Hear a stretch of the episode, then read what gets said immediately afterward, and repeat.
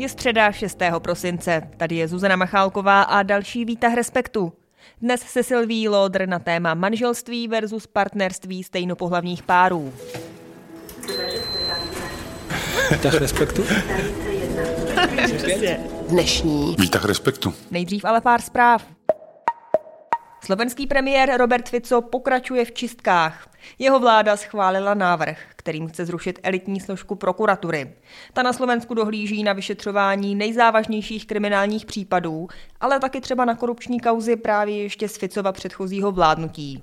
Zároveň kabinet navrhl snížit tresty za vybrané trestné činy, v některých případech právě i za korupci. Ten návrh dalo dohromady tamní ministerstvo spravedlnosti, bez toho, aniž by ta předloha prošla širší odbornou debatou. A teď dobrá zpráva, protože Česko má další zápis na seznamu nehmotného kulturního dědictví UNESCO. Ode dneška je tam i ruční výroba skla, na které se podílelo dalších pět evropských zemí. Celkem má tedy Česká republika na tomto seznamu devět zápisů, namátkou třeba slovácký tanec verbuňk, modrotisk, sokolnictví, ale taky vorařství. No a v centru Langhans člověka v tísni už je se mnou i Silvie Lodr. Ahoj Silvie. Ahoj Zuzko. Jaká zpráva dnes zaujala tebe? Zaujala mě zpráva z anglosaského světa. Oxfordský slovník angličtiny jako každý rok vyhlásil slovo roku. Možná mě přišly zajímavější ty finalisté toho slova roku než ten vítěz nakonec.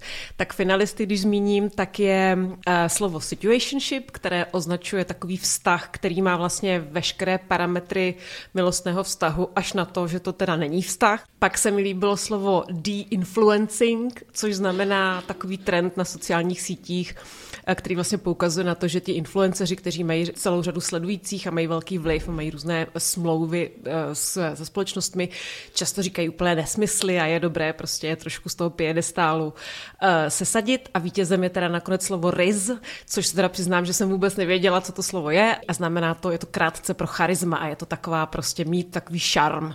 Ty jsi mi naznačila, že není úplně dobré znamení, že to slovo neznáme.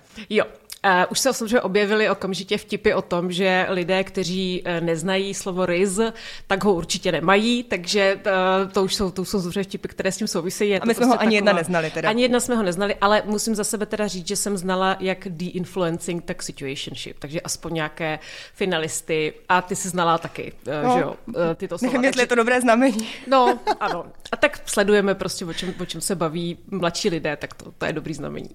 tak pojďme na téma dne.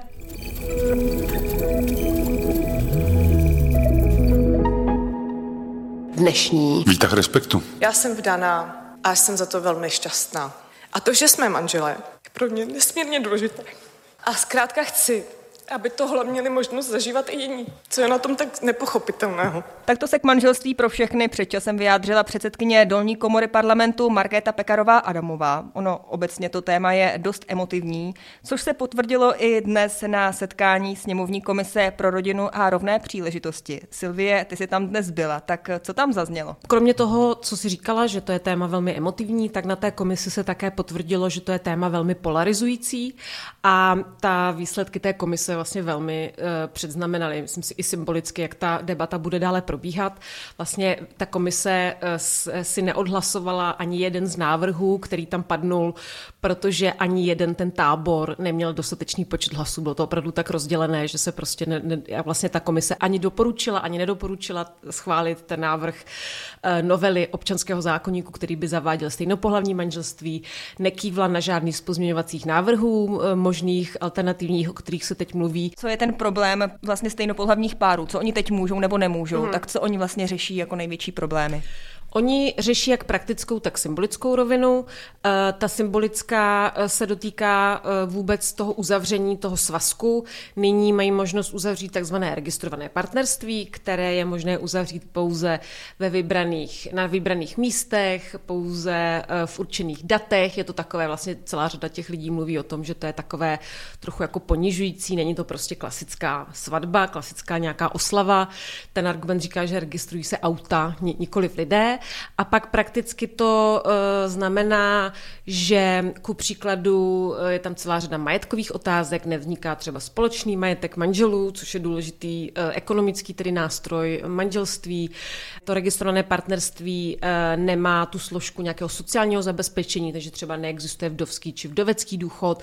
Má to hodně jako takových praktických ekonomických majetkových rovin a v neposlední řadě u těch stejnopohlavních partnerů jeden ten rodič je takzvaným rodičem sociálním, to znamená nemá biolog, obvykle nemá biologickou vazbu k tomu dítěti a v očích eh, českého státu je to vlastně de facto cizí člověk pro něj, takže nevznikají mu tam žádná, nevzniká mu třeba právo to dítě vidět, dítěti nevzniká právo na nějaké výživné, jsou tam nejrůznější komplikace, pokud by ten biologický rodič zemřel, eh, jsou tam různé komplikace u lékaře, ve škole a podobně. Vůbec to manželství stejnopohlavních párů, tak co je na tomto třaskavé téma? Je to ten pojem jako takový? To se zdálo eh, dosud, že ten pojem bude to třaskavé téma, ale teď to vypadá trochu jinak, protože se objevil pozměňovací návrh, který právě na tuto třaskovost odpovídá a vlastně navrhuje, aby zůstala zachována všechna, všechna ta práva, tak jak je to v návrhu stejnopohlavního manželství, jenom by to nebylo manželství, ale bylo to partnerství. A tento návrh pozměňovací už eh, na to kývli eh, spoluautoři a spoluautorky toho zákona, který to stejnopohlavní manželství zavádí, že, že s ním jako kdyby souhlasí. Takže lze říct, že podporovatele stejnopohlavního manželství, kteří ten zákon předložili, tak souhlasí s tím, aby byl schválen v té podobě, kdy budou platit všechna ta práva pro stejnopohlavní páry, ale nebude se to jmenovat manželství, bude se to jmenovat partnerství. A tím se vracím obloukem k tomu, eh, k té tvojí otázce.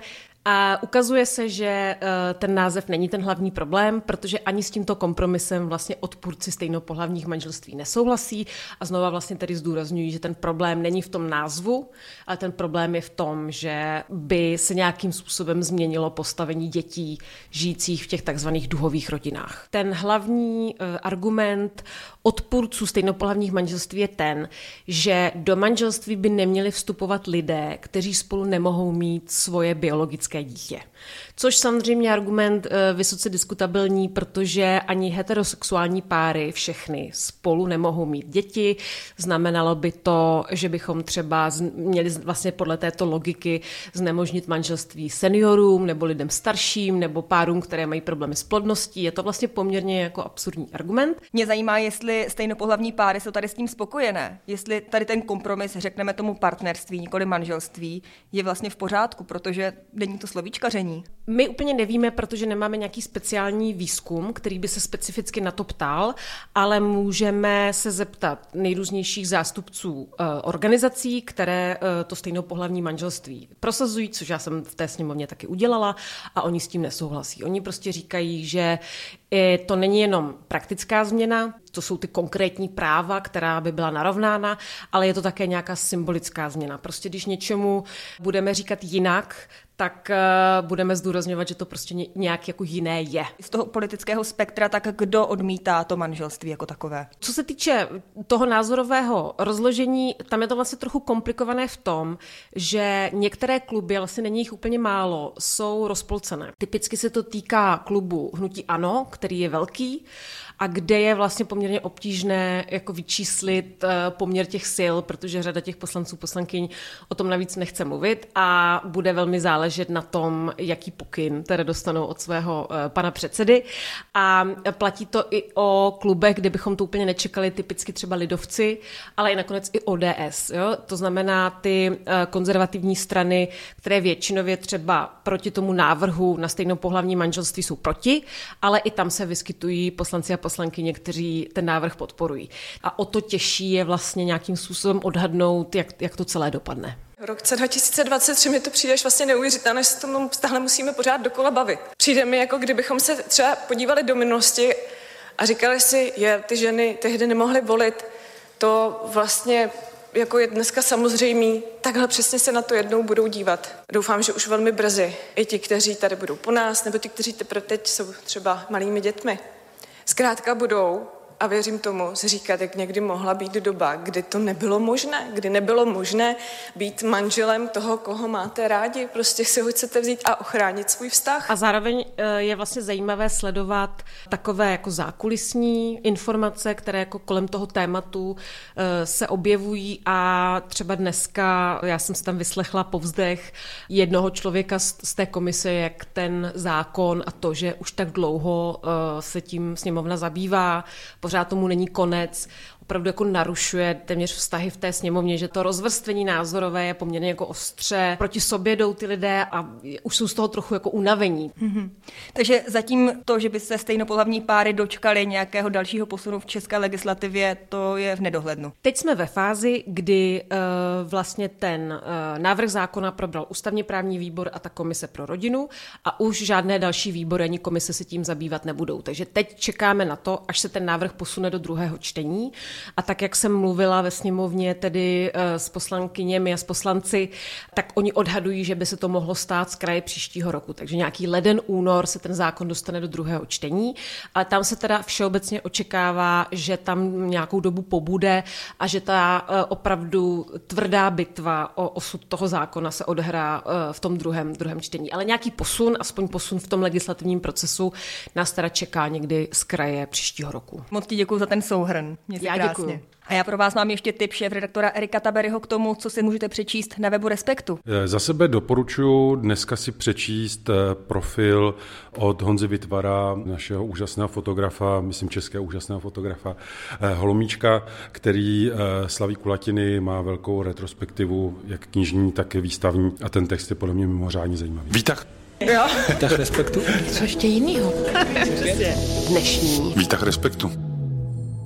A to je pro dnešek vše. Moc děkujeme za to, že nás posloucháte i za to, že nás podporujete v crowdfundingu. Velice si toho vážíme. V dalším výtahu Respektu naslyšenou zase zítra v pět odpoledne na webu i podcastových aplikacích.